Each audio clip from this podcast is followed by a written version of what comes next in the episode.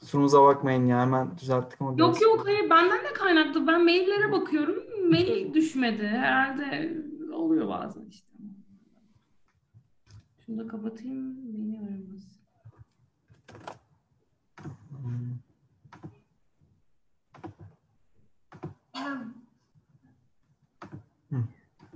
Kusurumuza bakmayın ya hemen düzelttik ama Yok yok hayır benden de kaynaklı. Ben maillere bakıyorum. Mail... Her şey kaydı mı? Ha, başladık galiba evet. Merhaba arkadaşlar. Yayınımıza hepiniz hoş geldiniz. Bugün Alev Gedik bizler olacak. Öncelikle özür diliyoruz. Ee, bir teknik aksaklıktan ötürü 25 dakika kadar gecikmeli başlıyoruz. Ee, ben kısaca Alev Gedik'i tanıtacağım. Ondan sonra sözü kendisine bırakacağım. Alev Gedik, e, Mixoper şirketinin co-founder'ı olarak çalışmakta. Aynı zamanda iş geliştirici olarak çalışmakta. E-ticaret sektöründe 7 yılın üzerinde iş deneyimi var. Ve 2 yıl boyunca da girişimcilik alanında faaliyet gösteriyor ve aynı zamanda danışmanlık yapıyor. İşletme ve müşteri geliştirme sürecinin yönetilmesi üzerine çalışıldı. Artırılmış gerçeklik ve yapay zeka konuları üzerinde tecrübeler edindi. Deneyimleri sonucunda liderlik ve organizasyon yönetim becerilerine sahiptir. Ee, Alev Hanım öncelikle sözü size vermek istiyorum. Bize kendinizi ve Mixoper'i biraz tanıtabilir misiniz? Ee, öncelikle yayına çağırdığınız için teşekkür ederim. Ben e, görsel tasarım mezunuyum. Yaklaşık 7 yıl önce mezun oldum ama stajlarım dışında hiç tasarımcı olarak çalışmadım, öyle söyleyeyim. Ee, e-ticarete e, başladım kurumsal şirkette. Çeşitli departmanlarında çalıştım. Daha sonradan müşteri ilişkileri tarafının bana daha ve karakterime daha uygun olduğu yöneticilerim tarafından e, gözlenince müşteri ilişkileri tarafına gittim. Bu süreçte de kurumsal ve startuplarla çalıştım. Hatta 2015 senesinde Türkiye'nin en iyi e-ticaret girişimi olan İncir'in ekibindeydim. Aslında startup'ın içinde yer alırken bir yandan da bir startup nasıl oluşturulur? İşte o süreçlere daha hakim olmam e, olmayı öğrendim. 2017 senesiydi. E, iş çok güzel gidiyor. Her şey yolunda. Biz böyle ekip büyüyor. Fakat bir anda şirket e, fail olma kararı aldı. Yani yaklaşık bir 20 gün, 25 gün içerisinde birçoğumuz e, işten ayrılmak durumunda kaldı. Hani çeşitli bizden kaynaklanmayan sebeplerle. Bu süreçte de bir süre freelance devam ettim. Tam olarak ne yapmak istediğimi bilmiyorum. Nasıl devam edeceğim? Sonuçta iyi giderken işinizden ayrılıyorsunuz. Psikoloji de biraz kötüleşti. E, Mixoper'den önce benim aslında bir senelik bir Vizar App diye bir e, artırılmış gerçeklikle e-ticaretinden kaynaklanan bir projesi vardı arkadaşımın. Onda faal olarak çalıştım. Sonra çeşitli sebeplerle anlaşamadık ve ben ayrıldım. Ayrıldığım süre içerisinde de İTÜ Çekirdek'te girişimciydim. Ve aslında beraber birçok arkadaşımla beraber hani benim karakterimde bildikleri için orada mentorlar işte çeşitli ekiplere yönlendirdiler. O sırada da şu anki kurucu ortağım işte Mücahit'le tanıştım. Beraber hem benim daha önceki deneyimlerimden hem de bir önceki startup'taki deneyimlerimden aslında hem e, arttırılmış gerçekliği hem de müşteri sorunlarını nasıl halledebiliriz diye ben böyle bir anda kurcalarken o da kendi fikrini benimle paylaştı. Zaten onun böyle bir kafasında teknik servis süreçlerini iyileştirmekle alakalı bir proses uzun zamandır varmış. Ama yapmak için fırsat kolluyordu. Aslında beni beni bulmayı deniyordu herhalde. Ee, biz ne yapıyoruz? Ee, Türkiye'de ve globalde farklı bir konumlanmamız var. Türkiye'de birazcık teknik servis e, markaların teknik süre, servis süreçlerini iyileştiriyoruz. Onlara e, son kullanıcıyla teknik servis arasında görsel bir destek sağlıyoruz altyapı olarak. E, yurt dışında da daha çok e, AR tabanlı bir işte uzaktan destek platformu olarak konumlanıyoruz. Daha sonrasında da bu aldığımız dataları içeride AI algoritmalarıyla geliştirerek farklı bir e, e, reporting sistemi oluşturmaya çalışıyoruz markalara. Orada bir ARGE süreci var. Orası biraz karışık. Ben bile her gün deneyimliyorum ama e, bazda e, tamamen o sizin herkesin yaşadığı müşteri hizmetleri sorunlarının prosesini tamamen iyileştirmeye ve ortadan kaldırmaya çalışıyoruz aslında. Çok güzel, çok teşekkür. Çok genel ve açıklayıcı bir cevap oldu. Teşekkür ederiz. Biz biraz bu bahsettiğiniz şeylerin detayına inmek istiyoruz. Biraz da böyle kronolojik olarak aç, mantıklı olması açısından e, şeyden bahsettiniz. Dizayn kısmında başlayıp müşteri kısmına geçtiğinizi, hani lise ve üniversitede dizayn üzerinize gittiniz. Hani bunun tam olarak sebebi neydi? Hani sizin başta dizayn ben, kısmını sevip ondan sonra alan değiştirmenize sebep olan şey? Ya şimdi an bir durum var zaten e, TM çıkışlıyım. Hani yani okuyacağım iletişim veya işte hukuk vesaire. Yani sözeli iyi olup daha sonradan sayısalı e, geliştiren bir öğrenci oldum her zaman. Yani daha çok sosyal yanı yüksek. İşte derslerde sadece dersi dinleyerek geçen bir öğrenci profili vardı. Sosyal bir bölüm okuyacağım kesindi. Ee, üniversite tercihlerim geldiğinde de zaten iletişim tabanlı bir bölümü kazandım normalde. Fakat yetenek sınavlarının annem benim iç mimar. Annem böyle daha çok güzel sanatlar tabanlı bir şey okumamı istiyordu. Ben de dedim güzel sanatlar oku, okursam hani sen değil e, ben değil büyük olasılık sen mezun olursun. Çünkü mezun olamıyor genelde kimse. Sonra görselleşim tasarım daha 2-3 yıllık bir bölümdü. Hem işte grafik okumaktansa e, daha radyo televizyona yakın bir bölüm okumak istedim. İlk sene girdikten sonra bir sene hazırlık okudum zaten. Ondan sonra baktığımda aslında bir production eğitimi, aynı zamanda 3D modelleme üzerine bir bölümle karşılaştım Yeditepe'de. Çok kendimizi geliştireceğimiz bir alanda. O süreçte de ablam reklamcı. Ablam reklamcı olduğu için aslında staj kanallarımı bir nevi e, rahat buldum diyebilirim ama genelde benim onu onun beni yönlendirdiği değil benim kendi bulduğum yerlere gitmeyi tercih ettim. Biraz da öyle bir söz dinlememe durumu var diyelim. Yani sizden daha büyük olanlar sizin geçtiğiniz süreçlerin çok da geçmenizi istemiyorlar. O süreçte çok geç saatlerde işten çıkıyordum ve gerçekten hani verimli olmamaya başladım. Hem okul hem iş bir arada. Çünkü siz eğer son senenizde veya üçüncü sınıfta işte staj deneyimi başlar ve o staj deneyiminden para kazanmaya başlarsanız iş hayatı daha ıı, şey geliyor, tatlı geliyor. Evet. Paradan ziyade siz aslında okul hayatınızda yaptığınız o teorik bilgileri pratiğe döndürme hevesine, heyecanına bürünüyorsunuz. İnsanlar sizi takdir ediyor ve kabul etmeye başlıyor. Benim dönmemin sebebi ben çok detaycıyım. Yani çok e, yani aslında çok iyi bir tasarımcı da bakış açısına da sahibim. Çünkü her şeyde kolay beğenmiyorum. Öyle bir sürecim var. Yani logomu bile böyle bayağı çalıştım Mixoper'in logosunu.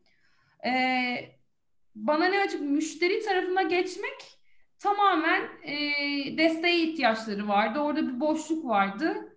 Bir aylık bir süreçte geçtim ajansta. Baktım onların dizayn ettiği bir şeyi satmak, pazarlamak daha keyifli. Yani müşteriye orada touch etme kısmı beni daha mutlu etmeye başladı. Ve daha sonradan o, o dönemlerde de e-ticaret ve müşteri ilişkileri, e-ticaret çok fazla yükseliyordu Türkiye'de bundan altı işte. Yeni hepsi buradanın en şey başladığı, en şaşalı dönemleri öyle söyleyeyim. O zaman marketplace değildi. Daha son kullanıcı e, dikeyde e-ticaretti. Bir aslında şanslı olabilirim ya da kendimi güzel satmış olabilirim öyle söyleyeyim. Ee, bir bir şey yaptım, staj yaptım son senemde. Hepsi burada da. Ve aslında bütün kariyerim, her şeyim orada değişti. Yoksa ben büyük olasılık tasarım tarafında devam edip etme olasılığım yüksekti. Bir tane et, e, pazarlama ekibinde staj yaptım hepsi buradanın. Ondan sonra oradaki gördüğüm güler yüz diyeyim, insanların bana bir şeyler katma hevesi aslında benim kariyerimi başlattı. Yani bu sizin hepsi buradaki staj kariyeriniz süresinde size iyi davranılması veya güzel davranılması. Yani o hepsi oradaki staj tam olarak size ne kattı? Yani oradaki çalışmanız. Ya aslında şöyle bir şey var. Tasarım okuyorsun. Kafan hep şeyde e, tasarımsal süreçlere bakıyorsun.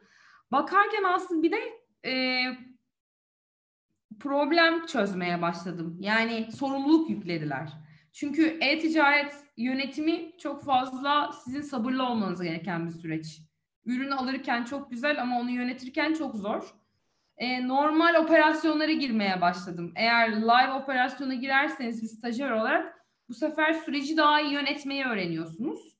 Açıkça sorumluluk ve görev verdiler. Kendi kendi yapmış oldukları aslında onlar için çok atıyorum az bir sürede çözebilecekleri bir proses iş yüklerinden ama kendi sorumlulukları yüzünden zaman ayıramıyorlar.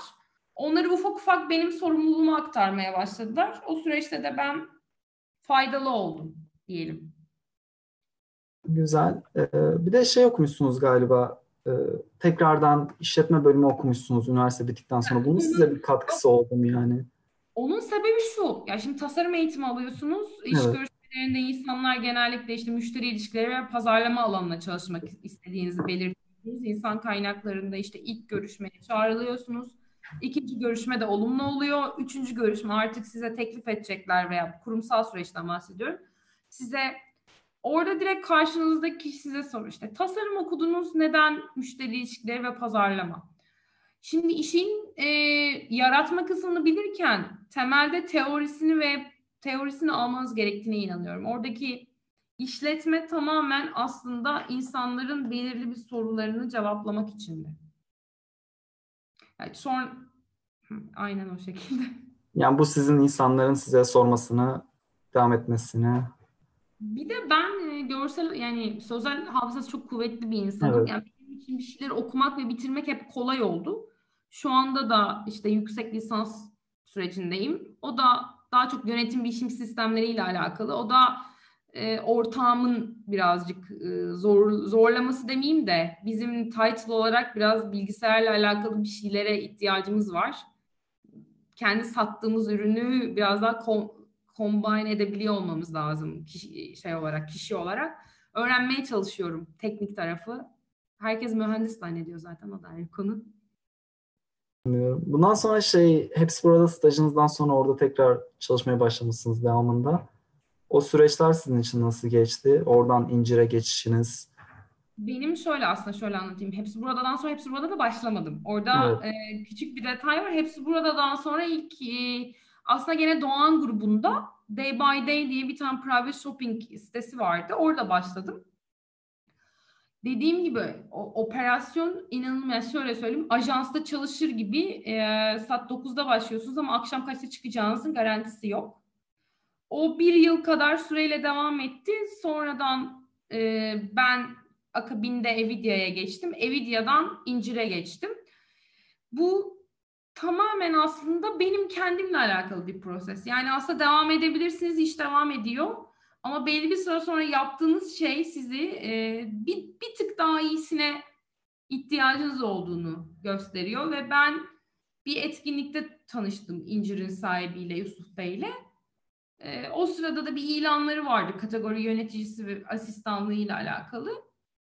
Oraya geçtim. Oradan bir seneden sonra bir anda kendimi operasyonda buldum. Yani orada bir ihtiyaçtan kaynaklanan bir süreçten e, satın almayla depo lojistiği arasında süreci iyileştiren aslında şirketin bel kemiği olabilecek bir süreçte e, çalıştım diyebilirim. Hepsi birbirini takip ediyor aslında. Biraz da sizde kaynaklı. Sizin ne kadar araştırmacı olduğunuzla alakalı. Ben hep e-ticaret girişimlerinin, şirketlerin ne yaptıklarını, nereye gittiklerini, kimin ne yatırım aldığını, ne kadar bir büyüme stratejisi olduğunu aslında şu anki e, nesil daha şanslı. Nesil derken yani şu an okuyan kişiler daha şanslı. Bizim bir takım kişilere ulaşmamız gerekiyordu. Kendimizi belli etmemiz gerekiyordu. Ben biraz daha e, dışa dönük bir karakter olduğum için hep insanlarla olan ilişkilerimi devam ettirmeye çalıştım. Evet, Daha onu sormak istiyorum açıkçası. Yani böyle e, İncir'in sahibiyle tanıştım oradan bir ilanları vardı geçtiğiniz. Burada şey de çok önemli gibi duruyor. Hani insanların işte network kurma, farklı insanlarla tanışma. Hani onun sizin hayatınıza dokunuşları nasıl oldu? Biraz da böyle piyasayı araştırmanız. Ee, girişimci olmadan önce de yani girişimci olduktan sonra zaten her türlü insanla tanışabiliyorsunuz. Öyle bir sorununuz olmuyor.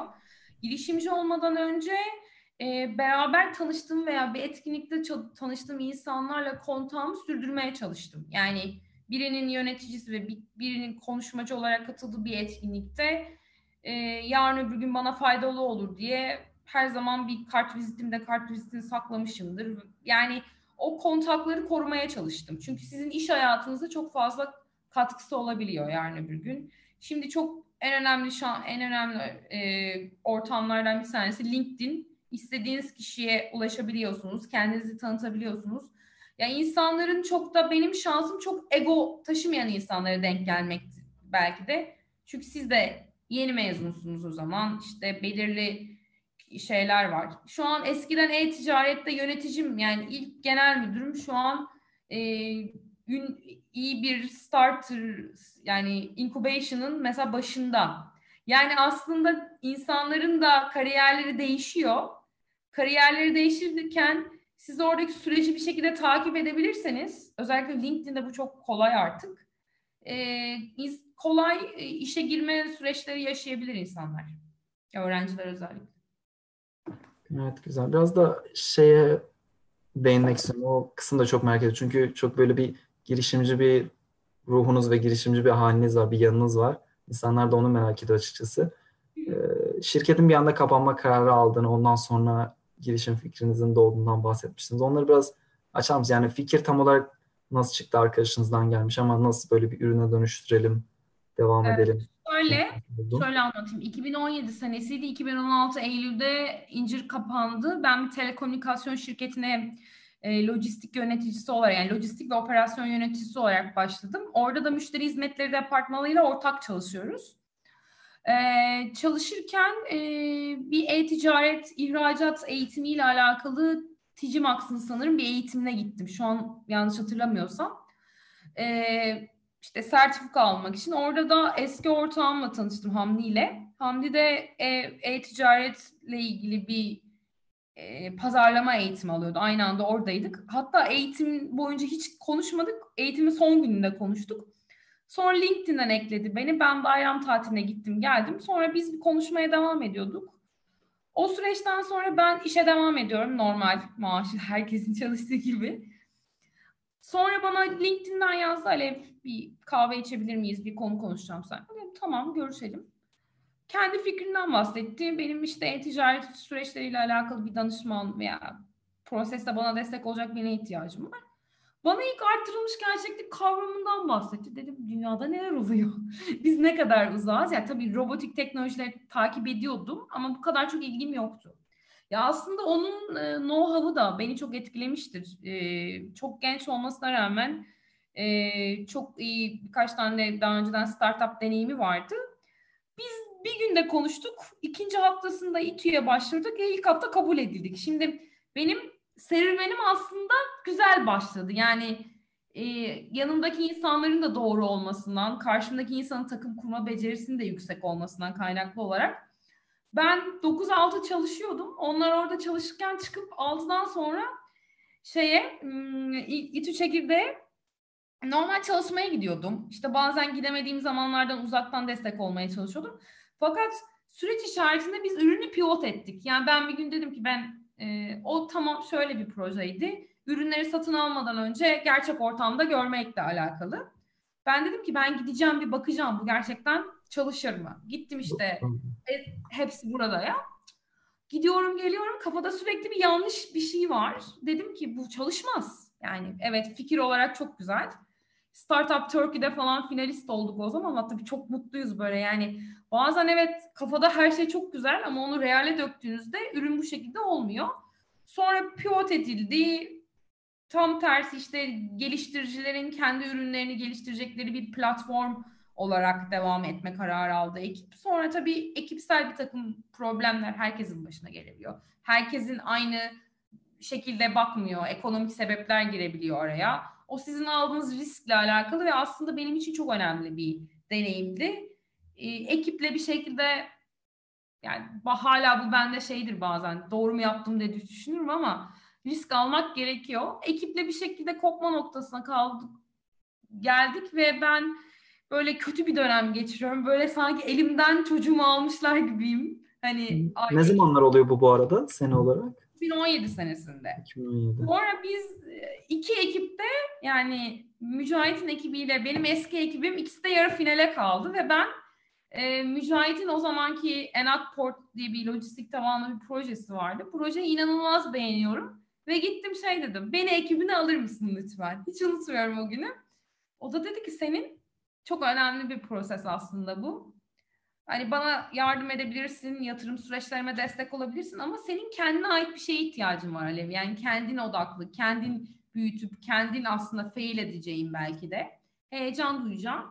Dedim ki ben teknolojiyle alakalı bir şey yapmak istiyorum. Çünkü uzun süre bir ürün satılır mı diye insanlarla kontak haline geçtim. Markalarla hani kontak kendim tanımasam bile kontak kurmaya çalıştım çevremdeki insanlarla. Tamam dedi. Hiç unutmuyorum. İstanbul ıı, İTÜ çekirdeğin içerisinde bir tane şey var. Böyle hub var. Orada oturuyoruz ne yapsak, yeni ne yapsam böyle kafamda düşünceler. Mixoper 5 dakikada çıktı. Tabii arttırılmış gerçeğin kullanıldığı alanları çok iyi biliyorum. Yani bildiğimi düşünüyorum o zaman. Bilmediğim çok şey varmış. Mücahit diyor ki teknik servisle alakalı böyle bir süreç var. İşte insanlar görsel olarak şey sözel olarak problemlerini anlatamıyorlar. Görsel olarak bir destek sağlayalım. Tamam sağlayalım. Nasıl olacak? İşte mobil mi olacak, web mi olacak? Böyle o mühendislik kafasıyla daha derin düşünüyor. Ben de oraya şeye taktım. Teknoloji nasıl olacak? Yani müşteriyle alakalı bir şey yok kafamda. Ee, öyle olunca İTÜ Çekirdek'te bir şeye başvurduk. Döneme başvurduk. Bizi kabul etmediler. Çünkü dediler ki sen dediler bu dönemde bu projeyi yaparken bir anda başka bir projeye geçemezsin. Ben de dedim ki tamam şey hareket edeyim. Daha yavaş hareket edeyim. O sürece Enakport devam ediyor. Şu an talih ya. Enakport da fail oldu. Yani fail olmasının sebebi de iyi giderken bir kullanıcı uygulamasının e, insanlar yanlış kullandı ve bir anda kullanıcı kaybetmeye başladı. Ve biz aslında odağımızı bulduk bir nevi. Tamam acele etmeyelim. Bir pazarı koklayalım. Ne var ne yok. E, aslında bu proses tamamen Mücahit'in daha önceki deneyimlerinden elde ettiği bir fikirle benim kişisel iş tecrübem birleşmiş oldu özetle. Şeyi sormak istiyorum. Orada bir arada geçti, çok küçük geçti ama e, startup sahipleri için yani kiminle konuşsak böyle e, CEO olarak ve iş başlatmış insanlar olarak ya fikir başka bir şeydi ama biz pivot ettik. Hani orada da ilk fikrinizden pivot ettiğinizden bahsettiniz. Bu pivot olayı nasıl oluyor? Bunu bir açar mısınız? Yani pivot etmek ne demek? Ya şu an aslında daha sonraki süreçlerde de söyleyebilirim. Aslında incubation yani şey kuluçkalarda da siz fikirle başvuruyorsunuz. Sizden böyle sanki hiçbir şey o anda deli bir tecrübeyle her şeyi cevaplandırmanızı bekliyorsa aslında onların yani fikir aşamasında aldıkları projelerde size sadece bir demo istiyorlar. İşi nasıl çalıştıracağınızı. O süreçte her şey okeydi. Evet ama e, sonuçta siz eğer para yatırımıyla başlamıyorsanız yani dediğimiz o beyin ve iş gücü dediğimiz şeyi emeği koyarak bir şey oluşturacaksanız orada şey çok gerekli oluyor. En azından bir tane müşteriyle konuşup müşteri potansiyel müşteri adayıyla bu sokakta eğer bir mobil uygulamaysa onu kullanacak segmentteki bir çocuk da olabilir. Yani öyle söyleyeyim bir oyun çocuk da olabilir. Başka bir yerin CEO'su da olabilir. Ben mesleksel olarak gittim hepsi buralarıyla konuştum o zaman. Ya onlar maliyetleri bizim bir takım şeyleri bizim karşılamamız konusunda belki destek veririz vesaireler. Yani aslında şöyle bir şey var. Teknoloji veya SaaS tabanlı bir şey yaptığınız zaman da insanlar hep başka bir örneğini özellikle müşteri tarafında işte başka bir örneğini kafasında canlandırıyor. Sizin ne yapmak istediğinizi tam olarak algılamıyorlar. Yani bana soruyorlar işte en yakın bazen ben de çok teknik bir ürünü anlatmakta anlatmakta zorlandığım zamanlar oluyor. İşte WhatsApp gibi iletişim kuruyorsunuz vesaire diyebiliyorum ama WhatsApp'ın bazen canlı özelliği bazı pros, yani bazı müşteri e, şeylerinde yok. E, pivot etmek aslında sizi e, bazen daha e, cazip bir tarafa götürebiliyor. Yani aslında daha satılabilir bir noktaya gidebiliyorsunuz pivot ettiğinizde. Bazen teknik açıdan bir problem olabiliyor. Bazen ekonomik olabiliyor. Ee, bazen de nasıl diyeyim size ekip yetersiz olabiliyor. Ekip gücü de burada çok önemli en baştaki. Birçok sebebi var ama genelde yatırım veya sizi mentorluk eden kişilerden pivot etmek aslında satılabilir bir ürün haline dönüştürmeniz gerektiğinde pivot etmeniz gerekiyor. Değiştiriyorsunuz bir şekilde. Ya da basitleştiriyorsunuz. Öyle diyebilirim. Yani pivot etmeye açık olmak gerekiyor o zaman ve fikre belki çok bağlanmamak gerekiyor mu? Ya benim ben kendi adıma yani Mixoper'den önce de yani ben şu anda bile bana sordukları zaman 3 ay sonra, 4 ay sonra, 5 ay sonra Alev ya da ek, asla ekipten veya işten vazgeçmem ama değiştirmem gereken noktalarda açığız. Yani şu an bu şekilde satamıyorsanız daha farklı bir satış modeline veya iş planına dönmeniz gerekebilir. Çünkü bunları size kimse göstermiyor. Mentorluklar alıyorsunuz ama bu süreçte aslında siz kendiniz bu sürece karar veriyorsunuz. Mesela benim ortağımın çok kesin e, ürünle alakalı belirli şeyleri vardır. Onlardan çok fazla vazgeçmez. Ama hep şey der, bana müşteri müşteri bul o zaman, git konuş. Demek ki bana done ile gel der. Çünkü sizin en önemli e, aslında kanıtınız sizin ürününüzü kullanan insanlar ve para ödeyen insanlar. Bu e, süreç biraz sancılı geçebiliyor ama hiç kimsenin yani şuna çok karşıyım. Yani benim bir fikrim var kimseyle paylaşmayayım. Ne kadar çok insanla paylaşırsanız o fikir o kadar değerli. Çünkü ben burada bir şey söylerim, sen orada bir şey söylersin. Üçüncü der ki başka bir şey yapalım. Önemli olan e, fikre duyulan enerjiyi koruyabilmek ama fikre de aşık olmamak gerekiyor. çok güzel ifade ettiniz bence yani gayet de öyle. Ee, bizim de böyle küçük çaplı projelerimiz oluyor. Hep böyle hani bir fikre tutulmamak güzel oluyor. Ben şeyi sormak istiyorum yani e, şimdi işin başka tarafındasınız. Aldığımız konuklar genelde hep mühendis tarafında oluyor böyle iş kuranların. Hep konuşmalar teknik geçiyor. Yarım mühendisim aslında. Siz böyle o köprüyü nasıl kuruyorsunuz? Yani hem insanları yönetmek hem mühendisleri doğru yöne yöneltmek ürün konusunda hem de piyasayla ko- konuşmak. Yani böyle günü nasıl planlıyorsunuz ve o aradaki hani önemli insan nasıl oluyorsunuz her şeyi bir araya getiren? Bunun ben de aslında şöyle bir şey var. Yani bu aslında biraz da karakterle alakalı. Ben operasyon yönetimi uzun dönem yaptığım için e, aslında bu sizin şeyinizle alakalı. İsterseniz bazen birinci adam olabilirsiniz, bazen ikinci adam olabilirsiniz. Ben yeri geldiğimde belirli noktalarla birinci adam oluyorum. Yeri geldiğim ikinci adam olup aslında e, tamamen yönetimi ortağıma bırakıyorum. Çünkü benim en büyük avantajım e, teknik olarak beraber çalıştığım insanın satış tecrübesine de sahip olması. Aslında bütün, bütün ekiplerde bu e, bazen sadece teknik ortak yoktur. Bazen işte business ortak yoktur. E, bizim bir asıl bir hedefimiz var. Yani aslında benim ekibimdeki bütün insanların e, gerektiği noktada mix opera anlatabilecek seviyede olması gerektiğine inanıyorum. Ben işte stajyerim de anlatabilmeli. Çünkü siz aynı anda üç tane eventte olmanız, birinizin fuarda olması, birinizin kodlama yapıyor olması gerekebiliyor. Bazen e, AI geliştiren biri de çıkıp teknik tarafta ürünü anlatabiliyor olması lazım. Business çünkü zaten belirli case'leri var ve söyleyebilir, cevap verebilir. Nasıl planlıyorum? Haftalık olarak her şey değişebiliyor bir kere. Müşteri dediğimiz tarafta kurumsal insanlarla connection sağladığınız için, siz startup olduğunuz için zaten sürekli bir sizi atlatma durumu içerisindeler. Yani siz ne kadar onlara onların işini e, daha e, seviyesini yükseltecek, müşteri deneyimi yaşatacak bir ürün satsanız bile aslında prosesi onlar yönetiyor. Siz onlara uyuyorsunuz. Burada ağır basan taraf e, planlanan toplantıların çok iptal edilmesini seven bir insan değilim. Onları daha çok önceden bilgilendiriyorum toplantı saatinden önce. Sizin bana yaptığınız gibi. o ve e, teknik taraf biraz daha yoğun olduğu zamanlarda e, sürekli ortağımı da aslında bir asistan gibi e, bilgilendiriyorum. Çünkü onlar daha e, nasıl diyeyim daha yoğunlar. Kafa sürekli ürünle alakalı geliştirmelerde olduğu için e, bazen müşteri tarafında şunu yapmamıza gerek yok. Ürün geliştirirken zaman kaybetmeyelim. Bir an önce pazardan veri alalım e, sürecinde olan bir ekip olduk genelde. O da işte bir önceki dediğim gibi aslında fail olmak çok güzel. Hani siz para kaybedebilirsiniz atıyorum yeni mezunken bir şey geliştirebilirsiniz. İnsanlar çok hevesli. İşte böyle milyon dolar yatırım falan alacaklarını düşünüyor özellikle daha gençler. Burada önemli olan şey e, her gün aynı heyecanla başlamak. Yani ben bir buçuk sene oldu. ikinci seneye doğru gidiyorum.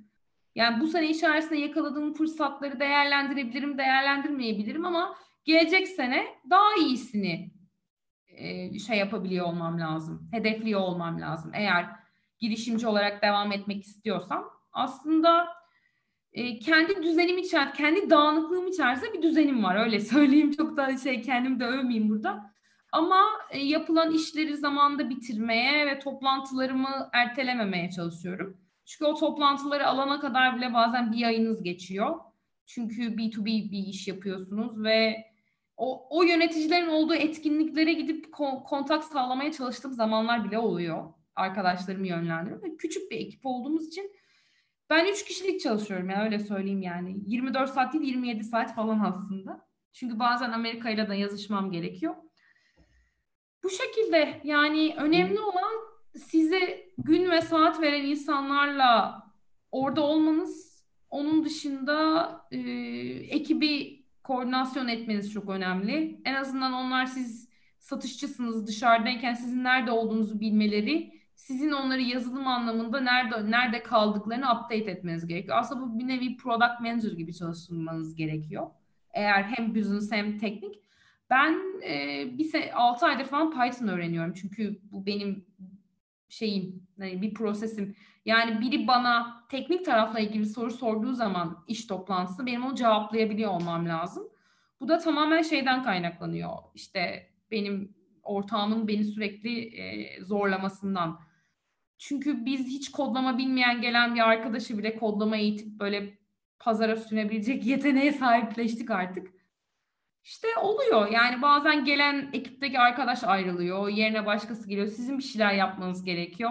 Bazen çok para kazansanız da insanları bağlayamayabilirsiniz. Önemli olan sizin vizyonunuza yakın olan insanları yanınıza almak. Bu da startup olma da bence çok büyük önem taşıyor. Benim evet. Hayır, kusura bakmayın sesinizi kestim. Yok hayır. Ben yani, sormak istedim. Evet yani ekibe sadece... alacağınız insanları yani ekip yani bir ekibe bir insan alacağınız zaman onu yani neye göre yani neye dikkat ediyorsun yani o hani belli bir üniversite mi arıyorsunuz belli bir şey mi arıyorsunuz bir Şimdi teknik tarafta evet insanları belirli, nasıl çekiyorsunuz? Yani bana günlük CV'ler geliyor işte ben de arıyorum ya da belirli kanallardan arkadaşlarımdan edindiğim işte onların referans olduğu CV'ler de oluyor. Aslında süreç şununla alakalı. E, şimdi Mixoper SaaS tabanlı bir iş. Bir kere backend tarafında en azından böyle bir proje çıkarmış nitelikte bir deneyimi olmasını bekliyor teknik taraf. E, fakat belirli e, kodlama dillerine hakim olmasını istiyoruz. En azından startup deneyimi bizim yaşadığımız riskleri karşı tarafın algılamasına açık oluyor. Eğer bu senior bazda birini arıyorsak ama junior bazda ya da yeni mezun biri sizle çalışabilir mi diyorsan evet yeni mezun biri bizle çalışabilir en azından e, ama benim ona vereceğim emeğe onu yetiştirme emeğini karşı taraftan bekliyorum açıkçası. Çünkü e, sadece maaşını alıp giden bir insan bakış açısı e, startuplara yeterli olmuyor. O kişinin e, en az kurucular kadar e, işe ve fikre ve e, şirkete hakim olması gerekiyor. Yani şimdi bizim hepimizin şöyle bir şansı var. E, kurumsal bir şirket değil ama startup'a ben şu an çalışan olarak girsem, Mixoper fail olsa kendi özelliklerim sayesinde o şirketten e, hisse opsiyonuna sahip olabilirim. Bu yeni gelen herkes için ya yani kurucu ekip dediğimiz işte bizim dışımızda iki arkadaşımız daha da hisse var. Onlar bunu e, kendi emekleriyle aldılar mesela. Yani bu çok önemli. Çünkü Mixopere ve öncelikle aslında Alev'e ve Mücahit'e inandılar. Ondan sonra işe inandılar. Sonra kendilerine inan. Ama bence bu üçlü aslında önce kendine inanmakla alakalı. Ben şunu biliyorum ki hani çok iyi yerlere geleceğinizi bildiğiniz zaman o süreçte yol arkadaşları çok önemli ekonomi benim için her zaman ikinci sınıfta oldu Mix Opera başlarken ve süreçte de. Çok güzel. Biraz şeyden bahsedelim Mix Opera'dan ben tam olarak yaptığınız işten ve piyasada evet. nerede konumlanıyorsunuz ve yani biraz daha böyle business tabanlı bir soru sormak istiyorum. Yani Mixopar evet. nedir yani? Tam olarak ne yapıyor ve hangi soruna çözüm üretiyorsunuz siz? Bir, e, bir teknik bir ürün aldınız. Bu bir buzdolabı olabilir veya bir elektronik bir ürün olabilir. Bunu iade etmek istediğinizde veya şirkete e, garanti süreçlerini e, belirtmek istediğinizde insanlar normalde call center'ı telefonla arıyorsunuz. Telefonla aradığınız zaman sizi bunu sözel olarak anlatmanız gerekiyor. Ve oradaki süreci aslında şu an o süreç Türkiye'de WhatsApp'tan ilerliyor. WhatsApp'tan ilerleyen bir tarafı ortadan kaldırıp bunu Mixoper üzerinden web tabanlı olarak çözmelerini sağlıyoruz. Siz görüşme esnasında problemi karşı tarafa anlatırken karşı taraf size bir link atıyor. Görüşmeye başlıyorsunuz.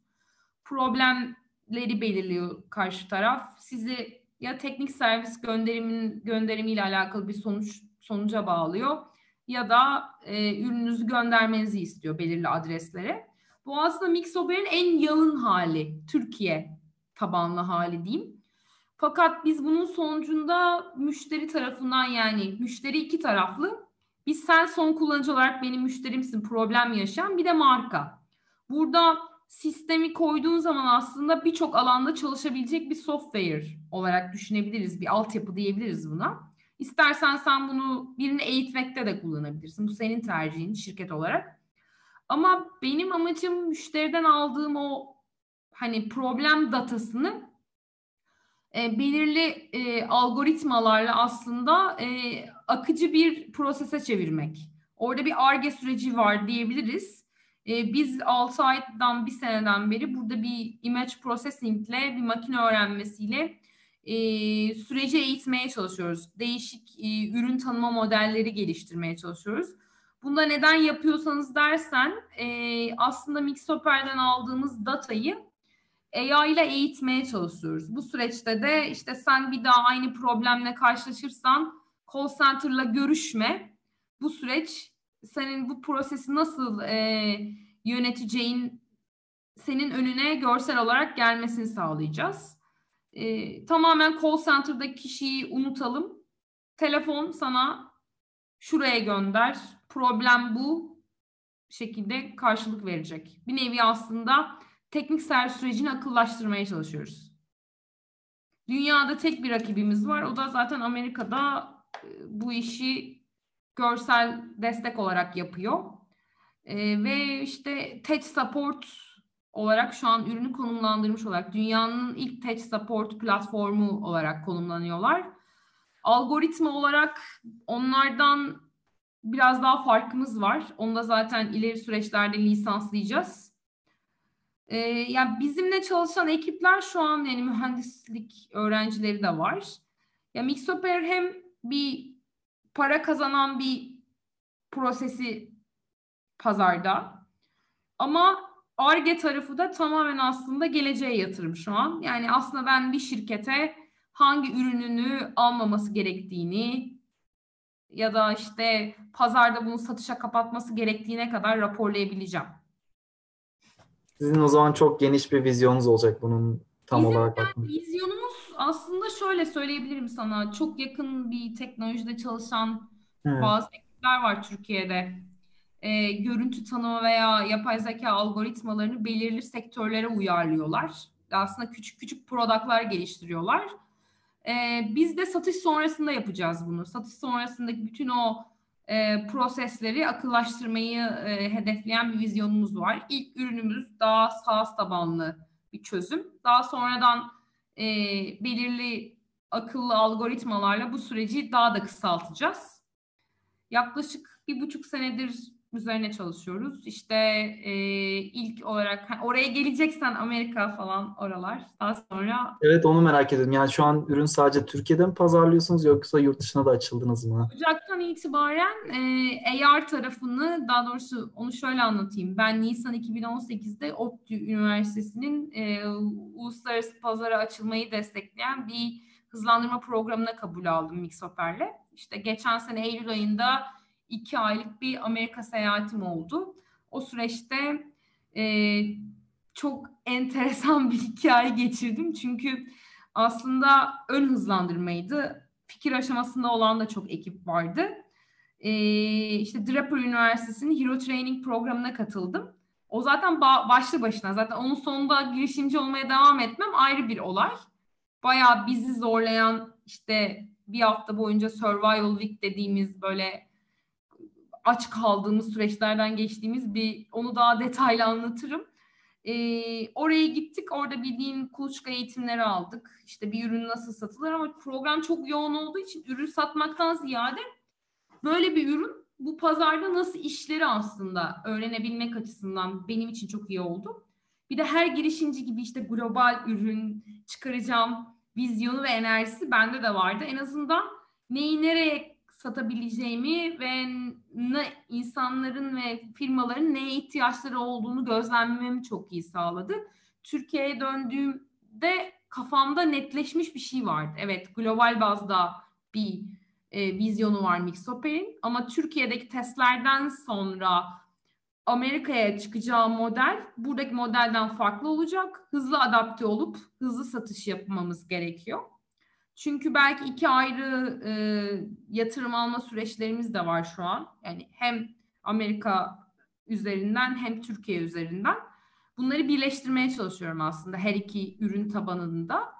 E, satış satış bunu bizde şey denir um, temel deal olarak belirli e, 2020 için e, partnerlik anlaşmalarım var. Bunları artık 2020'de e, gerçekleştirip e, orada ayrı bir e, yoldan ilerlemeyi planlıyorum. Zaten Grow Circuit e, tamamen Türkiye'deki galiba ikinci ya da tek şu an tam net değilim. O proseslerde çok e, yardımcı olan bir e, hızlandırma programıydı. Draper Üniversitesi'nden de oradan da mezun olduğumuz için oradan da bir connection var. Bütün mezunları destekliyorlar zaten. İsterseniz yatırım alma süreçlerinize bile yardımcı oluyorlar ama ben o zaman çok hazır olmadığımızı düşünüyorum. Evet. Yani ben... hazır olmanız gerekiyor aslında. Oradaki yatırım süreçleriyle buradaki yatırım süreçleri zaten bambaşka. Onu da çok kısa geçersek. Azından... Şeyi merak ediyorum evet. Şu an yani ekonomi nasıl dönüyor sizin şirket içerisinde? Bir yatırım mı aldınız yoksa çoktan para kazanmaya başladınız mı? Hala yatırım alacak mısınız? Biz şöyle yatırım alacağız. Yatırımı e, AI taraftaki süreçleri ve ekibi büyütmek için kullanacağız ve globale bir an önce açılabilmek için. Biz e, bir pre-seed aldık. Pre-seed'den sonra e, girdiğimiz hızlandırma programından da hibe aldık. E, aynı zamanda TÜBİTAK desteği de var. E, aynı zamanda e, belirli bazda yaptığımız e, satışlar da var. Evet. Şu an dönüyoruz. Çünkü e, şey onu bunu mesela bazı yeni özellikle genç girişimci arkadaşlar öncelikle hani fikir çıkıyor ama direkt melek yatırımcıyla gezmeye başlıyorlar ve yani önce para evet. bulayım sonra başlayayım gibisinden. Şimdi o proses şu an o tam o dönemdeyim. Yani açık evet. olarak teklif aldığımız ve ilerlemeye çalıştığımız bir dönemdeyiz. Değerlememiz de birçok startup'a göre yüksek. Aslında şu an ben startup değerlemesi nasıl yani e, startup değerlemem neyin üzerinden yapılıyor? Şirketlerin veya işte sermaye fonlarını veya melek yatırımcıların neye dikkat ettiklerini aslında şu an daha net anlayabiliyorum. Bir kere ben şuna karşıyım. Yani fikir aşamasında Türkiye'de kimse kimseye para vermiyor. Şöyle vermiyor. Aile, yakın akrabalar ve size inanan kişiler dışında. Ve belirli fon gruplarının işte açmış olduğu hız, e, kuluçka programlarının yaptığı hibeler var. Orada da insanları şuna ikna etmeniz gerekiyor. En azından elinizde bir tane demo vesaire bir video yapacağınız şeyin neye benzeyeceğini ve elinizde potansiyel müşteri e, ben bunu alırım e, güvencesi istiyor karşı taraf. Yani aslında şöyle söyleyeyim ben Grow Circuit'e başvururken elimde sadece bir demo ve eski şirketimle yaptığım bir proses vardı. Ben de erken çok aşa- erken aşamaydım e, net değildi kafam ama ben kendimi çok iyi sattım. Öyle söyleyeyim yani ekibimi, işimi bunu ben yurt dışında yapacağımı e, şu an hatta bu seneye kabul olan birkaç tane benim e, önerdiğim startup var. Onlar da böyle erken aşama birçoğu kabul edildi ve gittiler San Francisco'ya. Ürünü olan arkadaşlarım da var. E, önemli olan şimdi iki tane seçenek var. Eğer proje ARGE tabanlıysa veya ARGE ARGE yapılması gereken bir proses varsa TÜBİTAK en iyi seçeneklerden bir tanesi. Ama orada da ekipte e, doküman yazmayı seven biri olması gerekiyor. Öteki türlü çok yani deli işi bir duruma gelebiliyor tabiri caizse. COSGAP e, direkt para vermiyor. E, tamamen verdiğiniz parayı oraya gider olarak yazmanızı sağlıyor ARGE ve inovasyon konusunda. Melek yatırımda da e, direkt melek yatırımcının kendisine gidip süreci güzellikle anlatabiliyor olmanız lazım. Bu Amerika'da daha net. Yani benim Draper Üniversitesi'nden mezuniyet aşamasında olan arkadaşlarım e, fikir aşamasında da yatırım alıp ürünü bitiren arkadaşlarım var. Ya bu tamamen e, aslında kültür farkı. İşte orada 5 dakikada Amerika'da sizi 5 dakikadan fazla bir kişi dinliyorsa gerçekten projeyle ilgileniyor anlamına geliyor. Burada süreç sizin e, kontakları nasıl götürebildiğiniz ve işinizi ve kendinizi nasıl pazarlayabildiğinizle alakalı aslında. Yani genç arkadaşlara tavsiyem şu olabilir.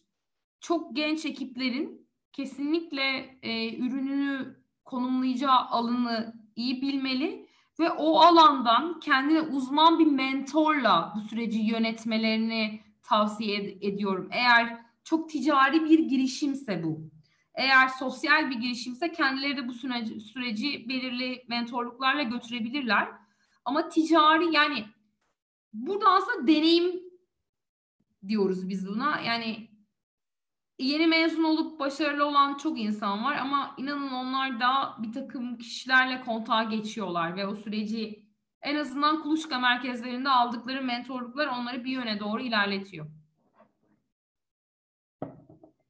Ben şeyi merak ediyorum. Ee, yani bu süreç geçti ama çok fazla insan da üniversiteden direkt mezun olunca bir startup kurayım bir şeyler yapayım havasında oluyor. Sizin böyle belli bir iş geçmişiniz oldu. Sizce o daha biraz tecrübeniz size faydalı oldu mu startup kurmadan önce yoksa ben üniversiteden çıkınca da bu işi aynı işi yapabilirdim diyebiliyor musunuz?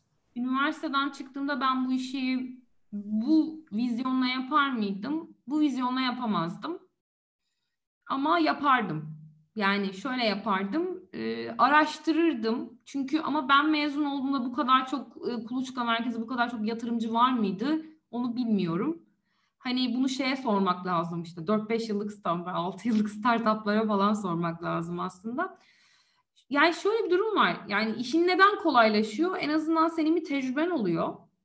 Ben hala her gün yeni bir şey öğreniyorum. Bak kendi alanında deneyimim var evet bir ürün nasıl çıkarılır, ne yapılır, nasıl satılır, ne konumlanır bunları iyi biliyorum. Ama benim de bilmediğim benden daha büyük kişilerden aldığım mesela yani önümüzdeki cuma teknikle teknik değerlendirmeyle alakalı bir sürecim var ve gideceğim insandan korkuyorum çünkü büyük olası sınıfta kalacağım. Dersim çalışıp gitmem gerekiyor. Bir kere hiçbir şey bilmeseniz de elimizin altında internet var, işte LinkedIn'den mentorluklar var, kuluçka merkezleri var. Kendilerini e, doğru insanlarla meç ederlerse başarılı olabilirler. Yani ben artık yeni neslin bence de çok fazla kurumsala kaymaması gerektiğini düşünüyorum. Çünkü kurumsaldaki yapıların da artık içinde iç girişim dediğimiz kurumsal girişim denilen merkezler açıyorlar. Onlar da daha çok teknolojiye yakınlar. Ve onlar da aslında yarın öbür gün startup'tan gelen bir kişi işi almayı daha tercih edecekler. Çünkü e, genç yaşta bir kişinin kendi işini kurup batırmış olması veya başarı, başarılı olması ona yarın öbür gün bu tercih meselesi daha iyi bir kurumsala gidip yönetici olmak istediğinde daha büyük bir e, deneyim sağlıyor. Çok Ama güzel. burada şeyi almak lazım. Yani işte bize hemen biri işte para verecek, biz çok zengin olacağız. Öyle bir süreç yok. Yani şimdi yeni mezunken sonra yapmak arasında çok ince bir fark var. Yeni mezunken kendinizi bir süre şey yapabilirsiniz. Ekonomiyi de sizi rahatsız etmeyebilir. Ama şimdi kurumsaldan birinin direkt buna yönelmesi daha riskli. Ya ben bu kendi gördüğümü paylaşıyorum belirli bir yöneticiye diyoruz ki mesela hani siz niye kendi işinizi yapmıyorsunuz falan. Onlar sürekli bir fırsat bekliyorlar. Gençlerde ama bu fırsatı yaratmak için enerji var. Belki o enerjiyle kurumsaldaki o kişi birleşmeli ve bir şey çıkmalı. Belki kurumsaldakinin birikmiş bir yerde bir parası olup bir ekibi destekleyebilir. Aslında şu an insanları buna e, yönlendiriyor birçok kurum. Ben geçen hafta mesela Arya'nın kadın platformunda finalistim orada insanları yatırımcı olmaya ikna etmeye çalışıyorlar. Tabii çok enteresan belirli kurumsallık yöneticileri. Çünkü bazen bir ekibe verilen mini çok mini bazda bir para o ekibin o işi live edebilmesi için çok önemli bir şey olabiliyor. E, destek olabiliyor. Ya şey sormak istiyorum bir de kurumsaldayken şeyden bahsedin işte 9-5, 9-6 çalışıyoruz. Hani belli bir yaşam standartınız var ama siz şu an bir girişimci olarak çok tahminimce yoğun ve uzun saatler çalışıyorsunuz. Hani hayatınızın bir kısmı oldu. Peki bu yani ve her gün de motive başlamanız lazım siz. Yani sizi gün içerisinde motive eden şey yani bu fikir mi oluyor artık yoksa motivasyon kaynağı farklı şeyler mi sizin için artık? Bir kere şöyle söyleyeyim. Para hiçbir zaman motivasyon kaynağım kurumsaldayken de olmadı. Kurumsaldayken e, yaptığım işi her zaman hakkını aldığıma inanıyorum. En azından benim yöneticilerim o konuda e, ben belki de biraz şanslıydım öyle söyleyeyim. Ama ilk başta bir şirkete başvururken de kurumsaldayken özellikle o şirketin bana ne katacağına baktım. Yani şu an öyle bir şansımız maalesef yok. Yeni mezunken size ilk teklif edilen işi de kabul edebiliyorsunuz çünkü Türkiye ekonomisi ortada. Ee, ama gerçekten şu an dediğin gibi 9-6 mantığını aram aramıyorsun. Gecenin 12'sinde karşılıklı call yapıp işte yarın ne yapacağız biz? Ya da bu hafta neyimiz vardı? Çünkü sürekli birilerine bir şeyleri hatırlatmakla geçiyor. Ee, ben Türkiye için gerçekleştirebileceğim şeyin e, vizyonunu aslında her gün devam ettiriyorum öyle söyleyeyim. Bir de Mixoper evet kendi bir girişim olarak çok iyi ilerlemeye çalışırken e, aslında Alev'e kattığı şeyler daha büyük. Yani Alev de aslında onun sayesinde çok iyi noktalara ve yerlere gidiyor. E, o beni aslında motive ediyor. Yani hem kendime katkı sağlıyorum ya aslında şöyle bir durum oldu artık Alev Gedik değilim. Mixoper'im. E, onun için yani bir şeyde bana Alev demiyor. Kimse Mixoper diye çağırıyor. Çünkü yapacak bir şey yok. E, bu tamamen e, galiba ekipten. Yani onlarınla konuşup hani biz bugün ne yapacağız? Benim için önemli olan şey e, gece yattığım zaman hayallerim var. Hala yapmak istediğim. Daha çok yolun başındayız çünkü. Türkiye için bir başarı sağlamış olabiliriz ama hedeflerimiz için bu bir de şeyle alakalı. Tamam oldu dememekle alakalı. Şimdi yatırımı insanlar personel maliyetlerini karşılamak için almamalı. İşi büyütmek için almalı. Hani ama personel maliyetlerini de belirli bir kısmını siz yatırımcıya ben bu parayla maaş ödeyeceğim dersen size o yatırımı yapmıyor. Sizin ne kadar aslında geç yatırım alırsanız yani ben bu şu an yatırım sürecinde olan bir girişimci olarak söylüyorum bunu. Ve değerlemem de birçok girişimle Türkiye şeyine göre alıp alınmama konusunda bile tereddütteyim bazı konularda. Çünkü ne kadar startup'ımda söz sahibi olabileceğimi bile düşünüyorum. Yani para girince işin içine yönetimsel şeyler de değişiyor. Ee, şey çok önemli. Yani yatırım alacağınız fonun başındaki kişiyle olan iletişiminiz bile önemli. Mixoper'e ne katacak? Çünkü benim ortağım olacak. Yani aslında o parayı önce Alev'e, Mücahit'e, sonra ekibe ve sonra Mixoper'e yapıyor aslında. Önce Alev'in ne kadar Mixoper'i taşıdığı önemli. Ben elimden geldiğince iyi taşı, taşımaya çalışıyorum hala. Ama birçok konuda hala şey hissediyorum kendimi. Yani kesinlikle ekibimden bir kişi de yanımda olmalı. Çok önemli. Çok güzel. Son olarak şey sormak istiyorum e, biraz daha. Yani böyle startup geçmişiniz oldu ama böyle geriye dönüp baktığınızda ya keşke şöyle yapsaydım ve yani böyle pişman oldunuz ve yani şunu farklı yapsaydım dediğiniz bir şey oldu mu ya? Bir an oldu daha, mu? Daha önce girişimci olmalıydım. Daha önce daha, girişimci. Daha önce. Kesinlikle yani 2017 değil de bir 2010, 2014, 2000 yani iki sene önce falan e, şey olabilirdi. Farklı olur muydu? Farklı olmazdı belki ama e, ben daha erken bu ekosistemle tanışabilirdim. Çünkü ekosistemde kurduğum kontaklar ve işle ilgili olan süreçlerin bana çok olumlu katkıları var. Yani her gün yeni bir şey öğreniyorum. Yani geç kalmazdım şu an çalıştığım teknolojilere veya e, alana. Daha erken öğrenseydim belki daha erken atılabilirdim öyle söyleyeyim ama çalıştığım yerlerden dolayı herhangi bir pişmanlığım yok kesinlikle. Onlar çünkü bana kattı, kattıkları deneyimler var. Ee, ne yapabilirdim?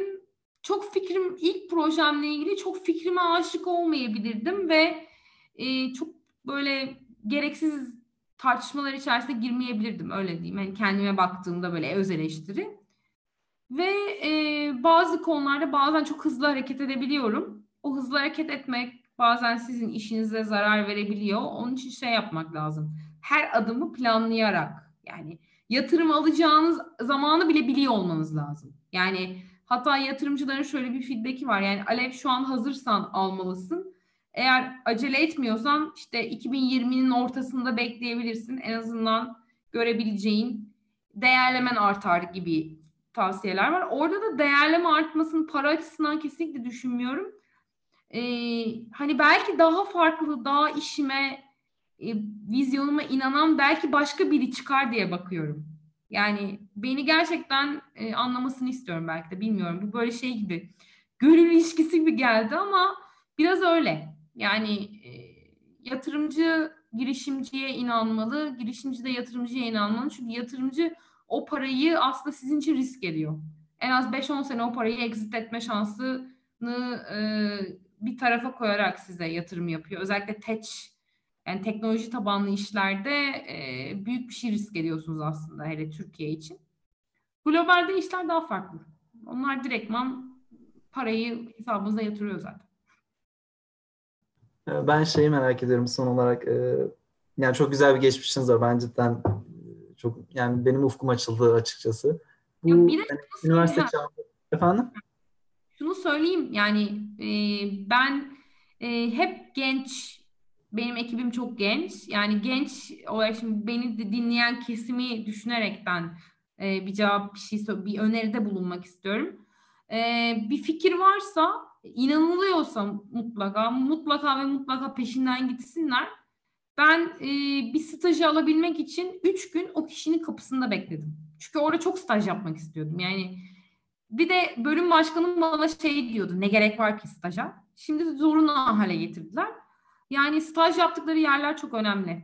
Onu söyleyeyim yani. Çünkü orada seçme şansları var. Kurumsal hayatta bazen seçme hayatı seçme şansınız olmuyor ama stajınızı seçme şansınız var. İşte bir startupta bir şey öğrenmek istiyorsanız ona ulaşma şansınız var. Çünkü gerçekten gençlere çok ihtiyacı var startup. Çünkü biz de en fazla 4-5 yaş büyüğüz. Hani çok da fazla büyük bir şeyin yok insanların. Yani en fazla 10 yaş büyüktür patronu olacak kişi o kişiden. O yüzden patron gibi de kötü bir laf. Yani yöneticisi olacak kişi. Ee, onun için insanların bence çekinmemesi gerektiğine inanıyorum ve artık online kanallar var. Yani teknik olan bir şeyi de öğrenebiliyorsunuz. Çok fazla da şey var. Onu da söylemek istedim. Sen sormadan önce lafını da kestim. Çok da aslında sorum tam olarak buydu. Önerileriniz neler diye. Ben çok teşekkür ediyorum o zaman. Ben teşekkür yani ederim. Çok, çok güzel bir yayın oldu.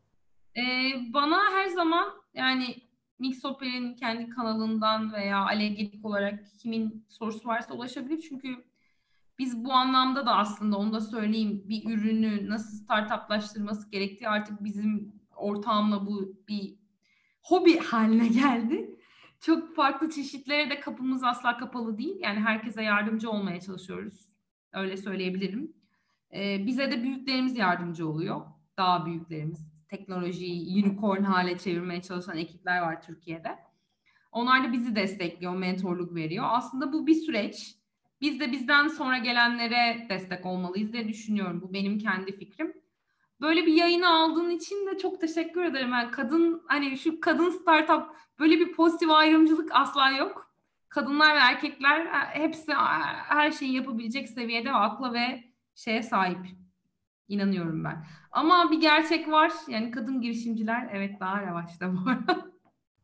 Çok teşekkür ederiz. İzleyicilerimize de çok teşe- teşekkür ederiz. Haftaya yine aynı saatte e, Selmiye Hanım'la beraber olacağız. O da bu seneki kadın girişimcilerimizden olması lazım.